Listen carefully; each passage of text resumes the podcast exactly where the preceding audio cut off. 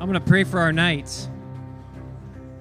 God, thank you for this time that we can gather, and it's so good to be back together. And I wish it was uh, like Christmas break where it was four weeks, but I'm thankful that we're back uh, still nonetheless. Uh, it was so so fun to see new faces and, and get to connect with people and just hear about their spring breaks. And God, I just pray you speak to us now as we just just make time to open up your word. God, we just believe your, your word is living and active. And God, if we would just open it up and read it, God, you would change our lives and you would speak to us, uh, whether individually when we're at home or uh, at a coffee shop or wherever, God, you speak when we read your word. And um, we just pray that would be the case tonight corporately. That wherever we're at, whether we've known you forever, uh, for, for a long time, or, or, or maybe we haven't put our faith in you yet, that you would just speak. Help us just to, to be present, too. Uh, it's exciting being back. There's so many things um, to start a term. We're thinking about syllabus shock, all the different things going on. Just help us just to be present now and uh, speak to our hearts now. In Jesus' name, amen. Hey, welcome to Real Life. Those that I haven't met yet, my name's Chad, and um, I'm the college pastor, and I hope you guys had a good good spring break. Who went the farthest away? Anyone? Just yell out. Where, where at, Jacob? Okay, Mexico. Anyone beat Mexico? Okay. Philomath. I went. Got to me. I went to Boise. That's the farthest I went. All right. Well, I'm glad you guys are here. Uh, I can't believe how fast that uh, spring break went. Um, I had a couple pictures I wanted to show you guys. Man, I think it was March 19th. We uh, had some baptisms, and it was so cool. Those that couldn't be there, I wanted to share some of the bas- baptism that's Thad. And uh, there was like six people in it. and I think actually two more. So there was seven or eight um, that just several people just got they just spontaneously just wanted to get baptized too. And so it was a beautiful, beautiful time. Uh, really cool just to see what God's doing. Last term we had, I think, two different times we had, or maybe even three times we had baptism. So uh, if you're wanting to get baptized, talk to us. Shasta is going to be a place for that too. Uh, we're going to definitely have baptisms there. Um, so, well, you can turn to John 13. You should be getting a sheet. Raise your hand if you haven't got one yet. It should be coming down the aisle. Oh, right there, just as we speak. So, John 13. Uh, you can turn there or just actually pick up the half sheet. So it's hard to believe we're two thirds of the year uh, over, you know, two thirds of the, the way through the school year. Uh, you know, each year at the end of spring, how many of you guys are seniors, by the way? See, I just wanted to see, oh man, there's a lot of you. Raise them up high. You know, you're seniors, you're out of here. Yeah, yeah. Uh, how many of you are maybe moving or transferring after this term? A few of you? Yeah. So there's uh, the reason I bring that up is every spring we have a time at the end, you know, week nine, I think it is, where we want to honor those that are moving on uh, and those that are uh, graduating. And it's kind of like a farewell address. You know, the real purpose uh, is to encourage uh, and prepare uh, you guys as we do that. Uh, for the future. So we give some encouragement. We, you know, there's maybe some warnings or some instruction from from us that have gone a little bit. You know, we're not that much further down the path, but maybe a little older than you guys. But but but the idea is that man, we just we want to encourage you and, and instruct you and, and give time to pray for you that you would remain faithful. Uh, so there's going to be a time of that week nine, and the reason I bring that up is John 13 through 17. What we're looking at this term is kind of I shouldn't say kind of is Jesus' kind of farewell address to his disciples. He spent three years with, with these are his closest friends, and, and we're going to be uh, brewing this next 10 weeks in John 13 through 17 and just kind of checking out uh, just these things, these truths, these powerful things that Jesus shares uh, with his disciples. It's, it's literally his last message he gives about 24 hours before he willingly goes to the cross. And, and he kind of makes you wonder, like, what advice would you give? If you knew tomorrow you were going to die, what advice would you give uh, to your friends? You know, what, what would you be? Where would your mind space be? Um, but it's pretty amazing to see that, that our Lord and Savior took, took those last, you know, that, that evening, that last supper to hang with his boys and just share, hey, these are, these are things that, like, these things matter. Uh, and, you know, things for me that came to mind was like, man, I would probably share with people if I knew tomorrow was my last day, man, don't sweat the small stuff. Yeah, and it's all small stuff. You know, don't don't live, and that's not to belittle people's problems. It's just like we just realize in light of eternity, some of the things we struggle with and, and our fears and anxiety, myself included, uh, are just like that they don't really matter a lot of times. Some do, some are hard. We live in a fallen world, there's hard things, uh, but some uh, we, we focus and fixate on that, that, that really don't matter. Um, another thing I thought of when I was coming over here is if I had advice to give, would be, you know, just be quick to forgive man, it's so important. I've, I've learned in my life that if I don't forgive quickly, like roots of bitterness can, can and they're like can start taking root, and they're really hard to uproot those. It's a lot of roots I just used uh, in that term. So, anyways, if I didn't lose you, but but the reality is man, I, that was something on the way over. I was like, man, I, I want to be a person that's quick to forgive. Um, anyways, but this is his last message. Jesus is preparing them for what's coming. So in J- John 13 through 16, we're going to see in the next few weeks Jesus gives them an example, or several examples. He warns them, he instructs them, and he basically says if they would obey, they would remain faithful. And so we're going to talk about that a little bit later. But man, the power in obedience. Uh, it's so powerful if we would just follow Jesus and obey his word. Uh, and then in verse or chapter 17, there's this amazing, and, and I would just encourage you for the next 10 weeks, if you want, you can read the whole gospel, John, or you could just pick like four uh, you know, or the five or four or five chapters that we're going to look at, and just take time methodically reading through it. And I, I believe God's going to speak to you. But I love John 17. The whole chapter, John 17, is a prayer that Jesus has, that he prays for his disciples, and then he prays for future followers. He prays for us. Like hours before he goes to the cross, he's praying. You're on his mind. He's praying for you. He's praying for believers. I mean, this, is just epic stuff, powerful. Um, that's in John 17. And so we just, what's so amazing about this, these, these passages, I, am excited, is that Easter's this week, and we're celebrating uh, when Jesus came and, and, died for our sins, and he rose from the grave. He didn't stay dead, he conquered sin and death. Um, and so these passages are going to be great. And, and what we really see in Easter, and we're going to see throughout John 13 through 17, that, that there's no greater love. Like you can search your whole life, and people have gone on record doing that looking for, for love, looking for love in all the wrong places. I think that's a song. But looking for love. And like their, their reality is, is like, I can tell you, I'm 40 years old now. I'm not saying that's super old, but I'm 40 years old. That's a little bit older than you guys. I just turned 40. And I can tell you that there's no greater love than what Jesus offers you. And, and I just pray that that would sink in as we're studying this, this term. And just a little background, really quick, before we're going to break out and do our group activity or our read together. Um, John's gospel is a little different than the other three synoptic gospels. And synoptic simply means to see together. Uh, those gospels, they, they kind of kind of work together. They present the life of Jesus in a similar way. Um, they really focus on what he, he taught and did. Matthew, Mark, and Luke, they kind of focus on what, what, what Jesus taught and what he did. Um, whereas John focuses on who Jesus is. And you're really making the case that he's God. He's not just some rabbi, some teacher, some cool dude. Like he was God, the Son of God. Um, and so we really see that in John 20, 31. Um, and, and, I'd encourage you, if you have a Bible, man, underline this. This is really like, you know, theologians or like uh, commentaries really, I mean, this is kind of the purpose. I love that when authors say why they wrote something. It really helps me because I'm like not the smartest, you know, not the sharpest tool in the shed, if, if you will. But like sometimes it's really nice when, when an author says, hey, this is why I wrote the book. Uh, and, and, John says that in John 20, 31. He says, uh, but these are written so that you may believe that Jesus the, is the Christ, the Son of God, and that by believing you may have life in his name. So he gives us two reasons why he wrote the Gospel John. And I would again encourage you to read the Gospel John this term. It went, it's only you know, 20, uh, 20 or 21 chapter. I mean, it's not that, it's not a huge book. And it's so life giving. But he says simply uh, that it's written to show Jesus is the Son of God, that Jesus is real. Like he's ultimate authority and ultimate reality. Like he is real. And, and you can have a relationship with him. He's the living God. Uh, and, and then it, the other reason that he wrote it, it says right there, is to invite people to believe in him and have life, and life more abundantly.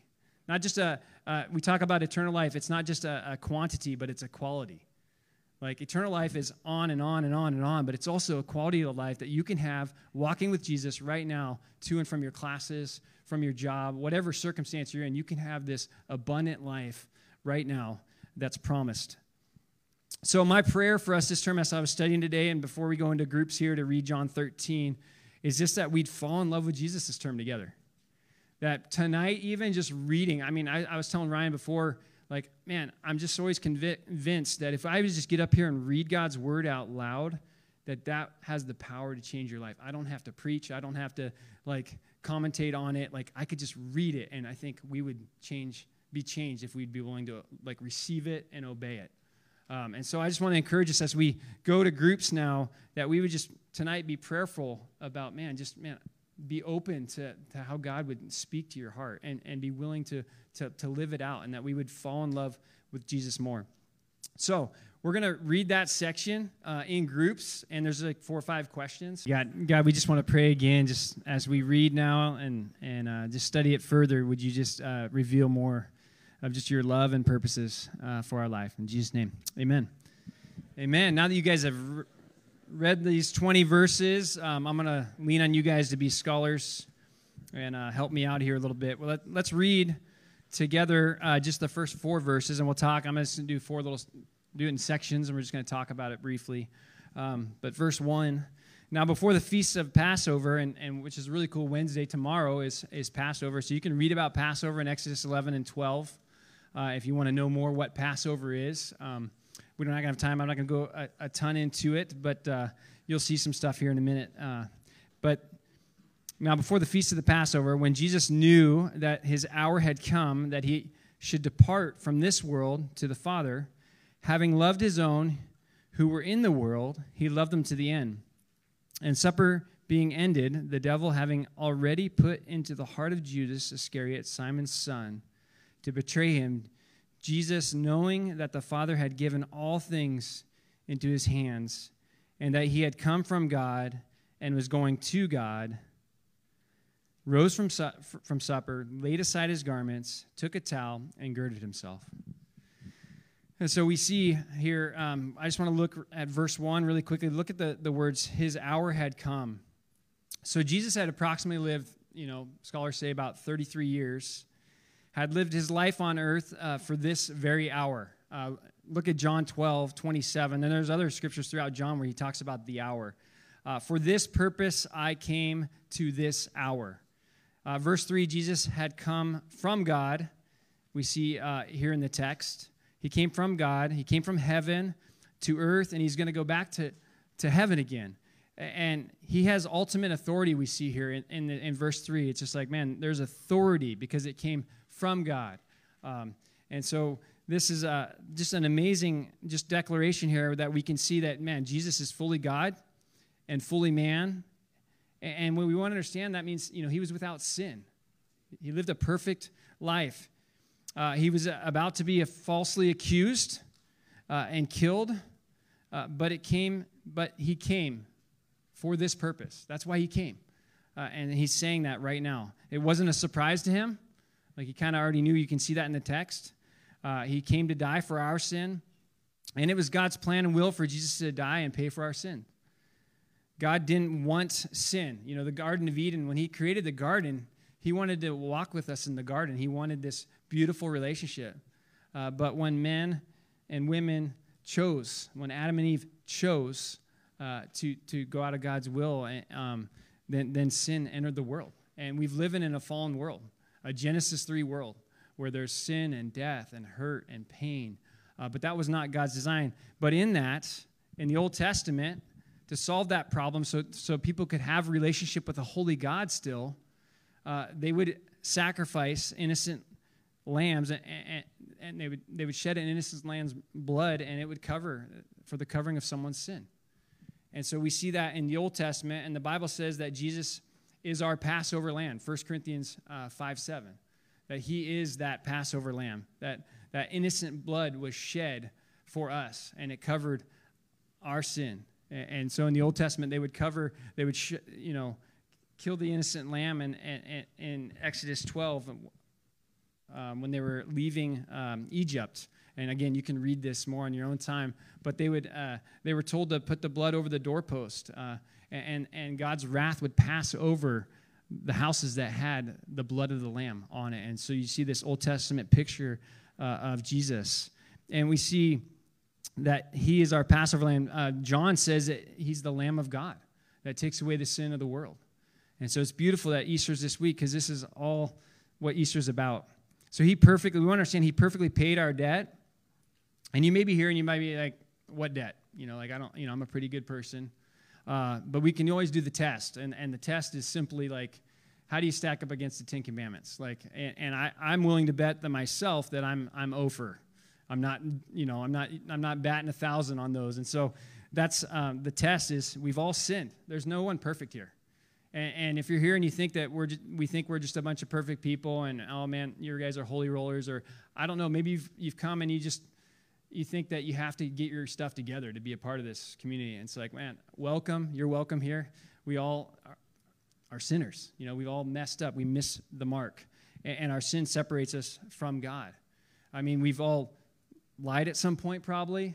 You probably have coveted. I don't know, like our pastor always shares it when he talks about coveting, is like, have you ever been to Costco?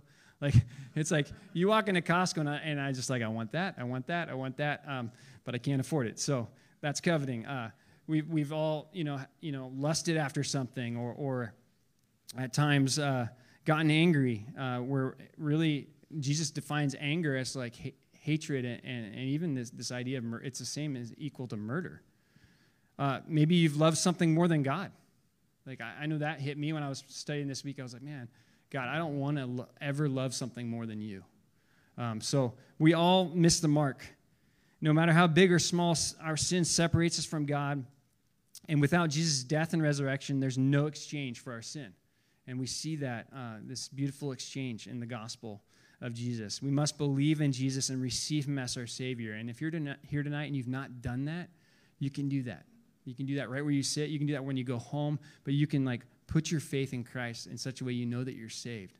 And you can start living for him. Verse 5. Let's continue reading in our text of chapter 13 in John. After that, he poured water into a basin.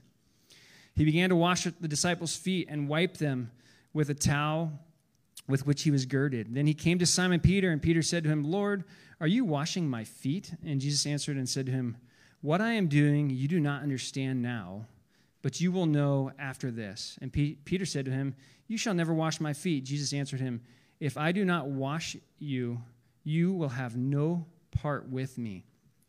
Simon Peter said to him, Lord, not my feet only then, but also my hands and my head. And Jesus said to him, He who is bathed needs only to be washed his feet, but is completely clean.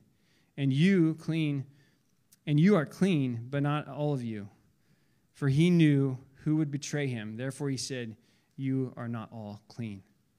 So we, we want to understand here that, that Jesus was not only God in the flesh that John's making that case for, but he was also a really good teacher.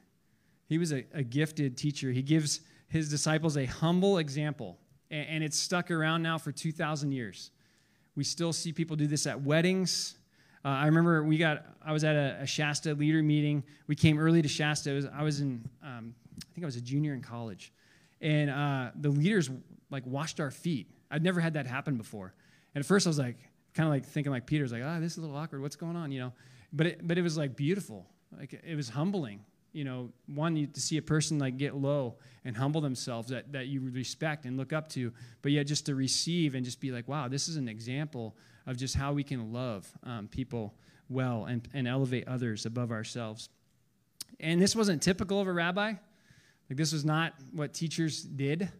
Uh, but he does this example, and, and we know it's not typical because one, Jesus already called out the rabbis and teachers in Matthew 23. He calls them out. He says, For they, Matthew 23, verses 4 through 6, for they bind heavy burdens hard to bear and lay them on men's shoulders, but they themselves will not move them with one of their fingers.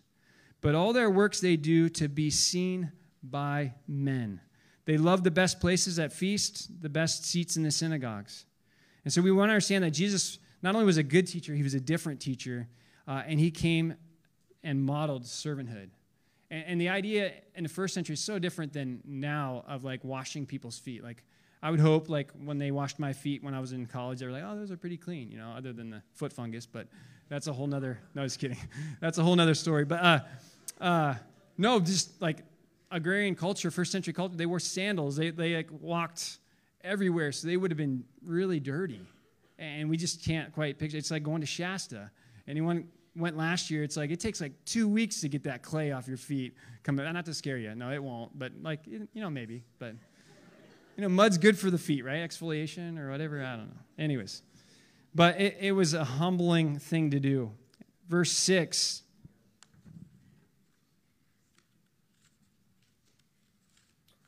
Verse 6, real quickly. Peter wasn't sure. We see this, like, kind of like hesitation. He wasn't sure if he wanted Jesus to wash his feet. And you know, I don't know. Like some people just don't like their feet touched too. And my wife, she she doesn't like her feet touched. Like she had, she had, when she was a, a, a young girl, she had like a, a big splinter get in her foot, and they had to like really dig in to get it out. And so you know, some people like their feet massaged. Not my wife. Like she'd probably smack me if I massaged her feet. Uh, but so I don't know why he didn't want his feet touched. Um, but he, he didn't understand what Jesus was doing. Jesus says that Jesus was modeling selfless act here uh, and, you know, leaders didn't do this, but he, he was modeling this as his leader.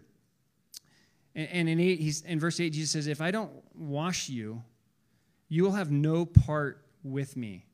So Jesus kind of gently corrects Peter. And then Peter's like, okay, I surrender. Wash, wash all of me. You know, this is like, this, this wash me all clean. Uh, and, but it's funny because a moment ago he tells Jesus he was doing too much, and now he's telling him he's not doing, you know, he's doing too little. And so you see this kind of like this flip flop on, on Peter, and, and he seems to want to kind of tell Jesus what to do.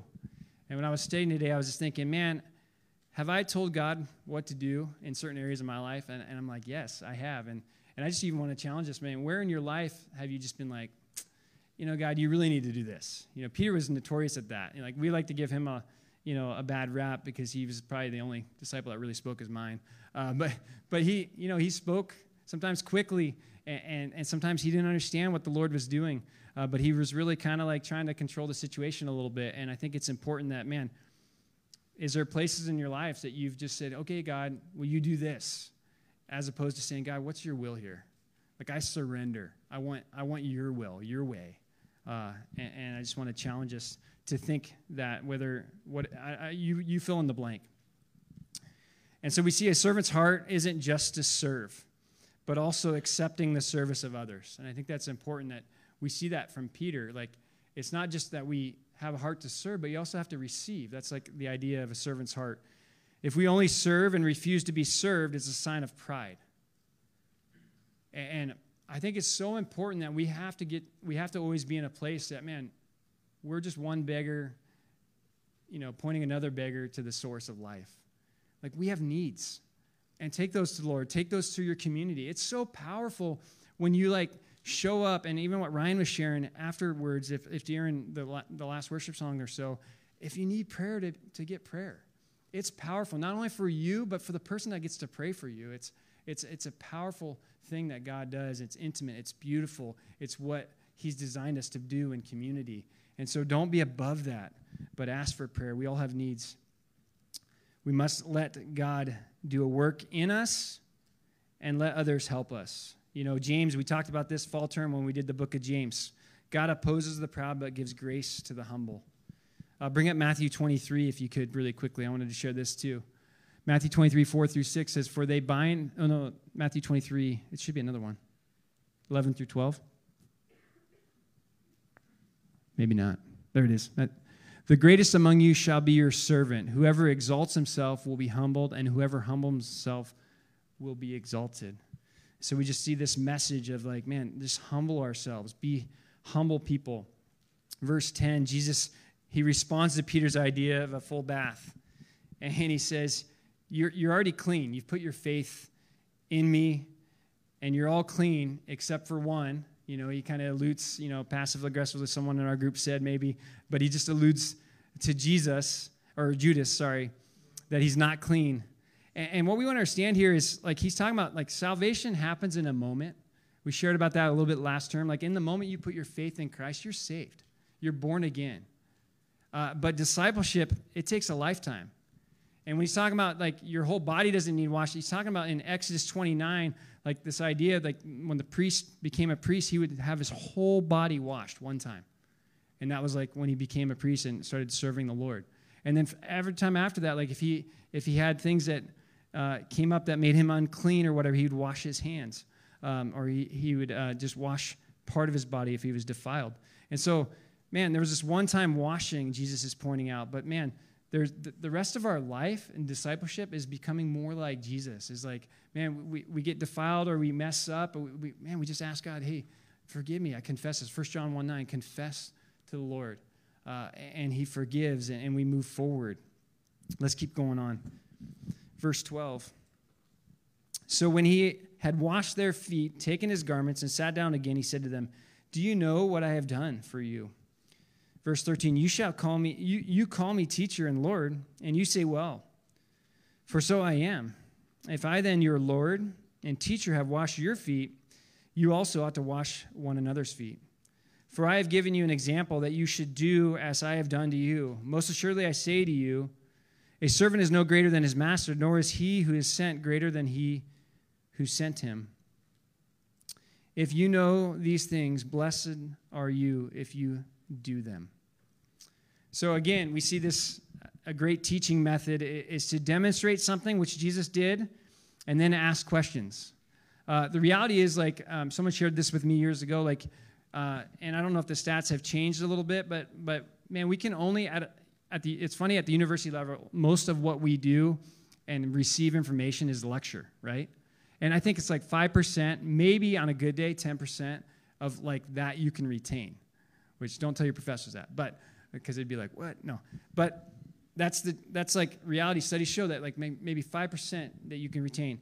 But then there's 30 you can retain up to 30% if you not only hear it like through a lecture and then you see an example. Which is like, you know, Jesus is okay, he's speaking it, he's modeling it. Uh, so you retain 30 and then then you can even grow like next level when you start doing stuff like what we just did in groups and that's why small groups are important or just even studying God's word together like up to 50%. See, do it up to 50% when you like are in groups. Uh, so lecture, see, group, and then 90% if you teach it. And why do you think you can remember more when you teach it? Anyone?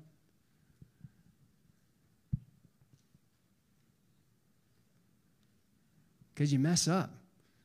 and you always remember uh, from your mess ups. Like, I've, I can not tell you how many times I've got up here and I've said things, I'm like, oh, I, I mean, I, I, don't know why I said it that way or it came out that way. But you just remember, and it just like does, like when you wrestle through text and you, and you mess up and you, and you go back to the Lord and you just confess it, like you remember.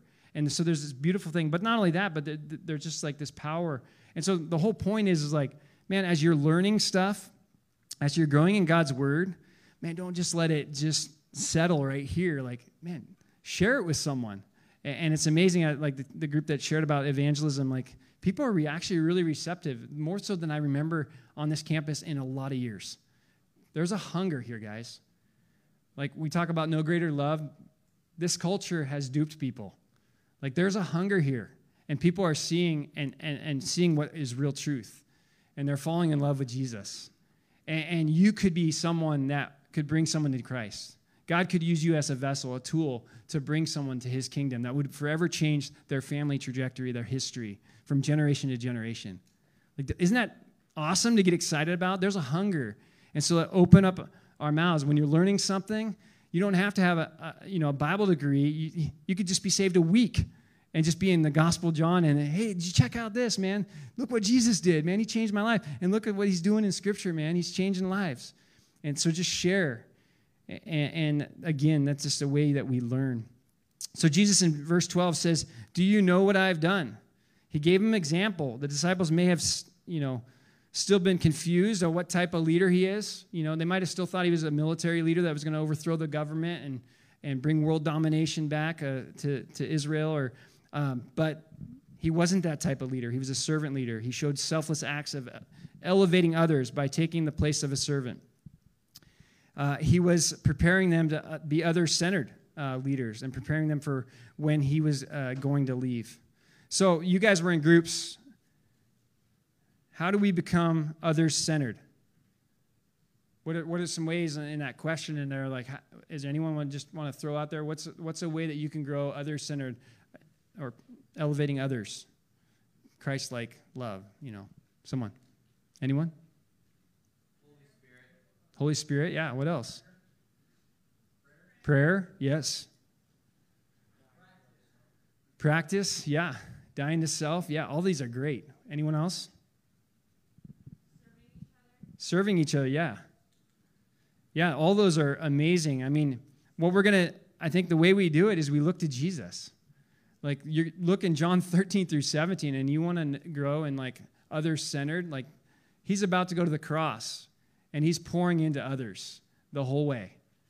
He's all in. And, and so I think looking at Jesus' life, uh, serving and just doing it, like actually serving, like it's amazing how we can get out of our ruts uh, times that I'm struggling, you know, I get in my head and I'm all about, you know, kind of navel gazing. And then I just start serving others, listening to others, praying for others. And it just kind of changes my perspective. Uh, and it just takes humility and grace. Um, and, again, that comes through prayer and, and connecting with Jesus. And we see that in verse 16. He says, A servant is no greater than his master, nor is he who sent greater than he who sent him. And Paul makes it really clear in this too, the same thought that Jesus is having in Philippians 2. Uh, you can read along with me. Powerful text. In, in your relationship with one another, have the same mindset as Christ, who, being in the very nature of God, did not consider equality with God something to be used to his own advantage. Rather, he made himself nothing by taking the very nature of a servant. Being made in the human likeness and being found in appearance as a man, he humbled himself by becoming obedient to death, even death on a cross. Therefore, God exalted him to the highest place and gave him the name that is above every name, that the name of Jesus every knee should bow in heaven and on earth and under earth, and every tongue acknowledge that Christ Jesus is Lord to the glory of God the Father. And so we just see this amazing humility in Christ. And so let's look to him. That's how we become uh, Christ like and Christ uh, or other centered. Also, look at verse 17 really quickly. I thought there is this. I, I love this verse when it just says, If you know these things, blessed are you if you do them. And I think that's a challenge. Again, anytime you're reading scripture, like you know like one of those questions i put down there because i like to i like to when i'm studying god's word always ask like what's it say about god what's it saying about god and what's it saying about man or humanity and and how am i going to respond to that and I think if you use those three questions, that's a great way to, to study God's word. And, and it simply like just challenges us, man. It's a profound challenge is that blessed are you if you don't just hear it, but you actually act upon it. Jesus modeled how to live, but we have a choice to live it out. Like it's our choice if we're going to follow Christ or if we're going to follow the world's way. It's not about what you know too. Like we can get really about knowledge in our head. And don't get me wrong, we're on a university. I loved, I got my master's here. I love education. I love knowing and learning stuff, but it's not about just head knowledge when you're following the Lord. It's about like moving it from your head to your heart and responding to Him. Uh, it's, you know, the real thing is like, it's not about more information, it's about more uh, transformation. Like, like, how do we follow the Lord? How do we take what we learn and what we're hearing and actually apply it to like how we live? and will we be different for it? Because he promises blessing uh, when we walk it out. He promises that. And, and I've seen that when people start following the Lord. It doesn't mean you're batting a thousand and everything's going perfect. It means as best you can, when you mess up, you just surrender it and say, God, I confess that, and you just keep following the Lord. And then you mess up again and you, and you surrender that. And it's, at some point, I've noticed in my life there's certain things that I used to mess up a lot with, I don't mess up with anymore. But then there's new things I mess up with. So then I start doing that same kind of cycle but I also just, he wants a humble heart, a heart that's like dependent on him. And so just coming to him and, and offering your life to him every day and just saying, God, I, I don't want to do that. I want to follow you. I want to serve you and, and following him. Let's finish the last verses here. Verse 18 I do not speak concerning all of you. I know whom I have chosen, but that the scripture may be fulfilled, he who eats my bread or eats bread with me has, has lifted up his heel against me. Now I tell you, before it comes, that when it does come to pass, you may believe that I am He. Last verse Most assuredly I say to you, he who receives whomever I send receives me, and he who receives me receives him who sent me. And so when he's talking about verse 18, he says, He who eats bread with me, I'm sure like commentators and, and just like there's a Psalm 41 9 says, uh, Jesus is probably reflecting on this psalm that David wrote. Even my close friend, someone I trusted, one who shared my bread, has turned against me. And so, this idea in biblical culture that, that this code of hospitality and a shared table meant that if one who eats bread with me and afterwards lifts up the heel against me, this would have been like a, a great deception, a great betrayal. I mean, just imagine this like, Judas was with Jesus for probably three years. For three years, he was his friend. And to me, that comes with kind of a warning for, for me, just thinking like, I grew up in the church and I grew up around Jesus. It doesn't mean that I, have a, I had a personal relationship with Jesus when I came to college. And so you might have grown up in the church, you might have grown up around Jesus. I mean, Judas was around him for three years, and, and he didn't surrender his life to him. And so that could be something even tonight. You might be like, well, man, I'm a Christian. Uh, my parents always took me to church. Well, but did you put your faith in Jesus? Did you actually surrender your life to Him? Have you seen Him, uh, his, the fruit of the Spirit in your life from surrendering um, to Him? And so there's no doubt Jesus grieved by Judas's uh, choice to do this. But it, again, this is a great warning for us. Uh, and in verse 19, I tell you before it comes that you may believe that I am He. I just love that verse. Uh, you know, he wanted his friends to be prepared, to know that it may look grim.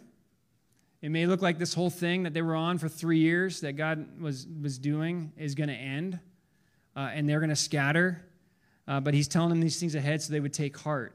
And you see later in scriptures and the end of John and Acts that man, they actually got it. They saw like they remembered.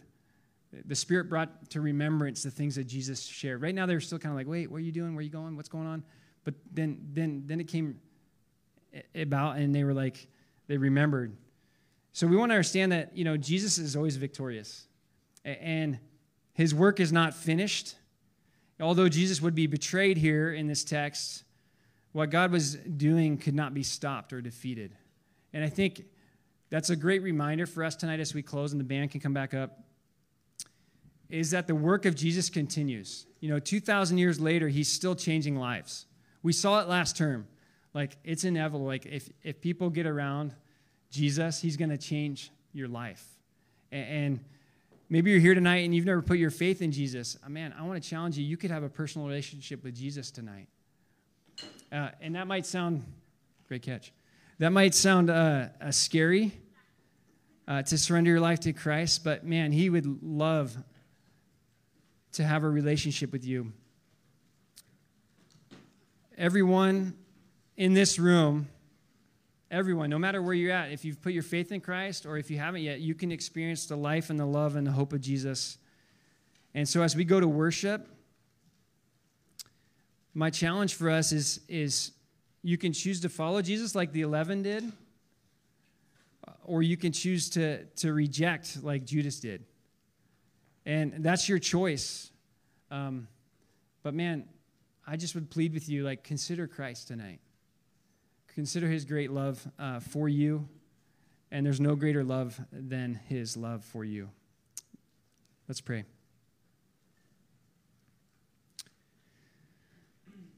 God, thank you for your word. It's, it's so good. Such a great passage. And God, I just pray that if there's people here tonight that just need to get right with you, that they could just humble themselves and allow you to wash them. Maybe they've walked with you and they've already been, like Peter, like you said about Peter, like he's already been fully washed in a sense, but yet needed, you know, needed his, his feet washed, needed, needed cleansing. And, and maybe we, there's people here tonight that got away for spring break and just, just kind of feel dirty, just feel like, oh man, I wish I wouldn't have done that. And I just pray that God, you would just meet them, that they would just understand there's no condemnation for those that are in Christ. And that there is conviction, that if that's, that's something that they sense, that they would just, that conviction, that they would just turn to you And I just want to challenge you if that's you tonight, just, just turn to Jesus. If you felt like you're distant and away, just open up your heart and just say, God, would you meet me in the mess? Would you forgive me for maybe a choice I made or God, I just want to I just want to walk with you. And then maybe if you you're here tonight and you haven't put your faith in Christ, there's no greater love that you would experience, like we mentioned. Just let him come into your life. The Bible says that whoever confesses or calls on the name of the Lord will be saved. Just call on the name of the Lord the best you know how, just right where you are, if you never put your faith in Christ and and you're just like, man, I want that. I want to be saved. Just say, God, I just surrender. I just surrender my life to you. I, I need a Savior. I, I'm a sinner, and I just want to live for you. Just the best you know how, just surrender. God, I just pray that if um, there's someone here tonight that does want to just uh, surrender, that they would just boldly walk that out. That if they surrender even right now, that they would tell someone that they'd begin to follow, that they'd get in a small group, that they'd ask for prayer. God, we want to be a community that just loves well and, and we want to grow. So just thank you for this word, word tonight. We just give you all glory.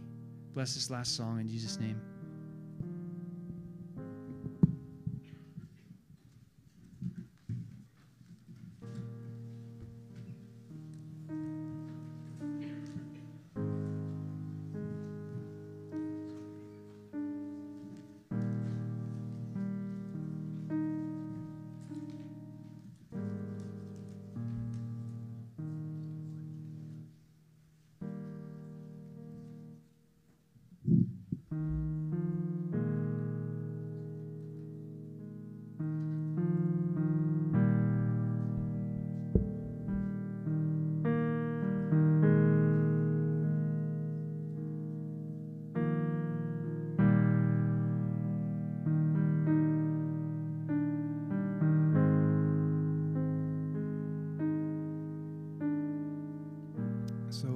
Finish with one last um, song. Um, I know we already mentioned, like, if you need prayer, there's to be, like, people that um, get prayer for you on the side. But, like, man, there's, like, such a seriousness with that. I was just reading Proverbs 25, and Proverbs 25 20, it says, um, Someone who sings songs to a weary soul is like someone who removes a garment in, in cold weather. It's like, Imagine you're like hiking, like in Antarctica or something, and your friend is like, "Oh, hey, let me come help you." He's like, "Boom!" and like rips off your coat. You'd be like, "What are you doing, man?" You know, like it doesn't make any sense. And like that just might be you tonight, and like it, it might not make sense to be singing right now. And like, there's people here.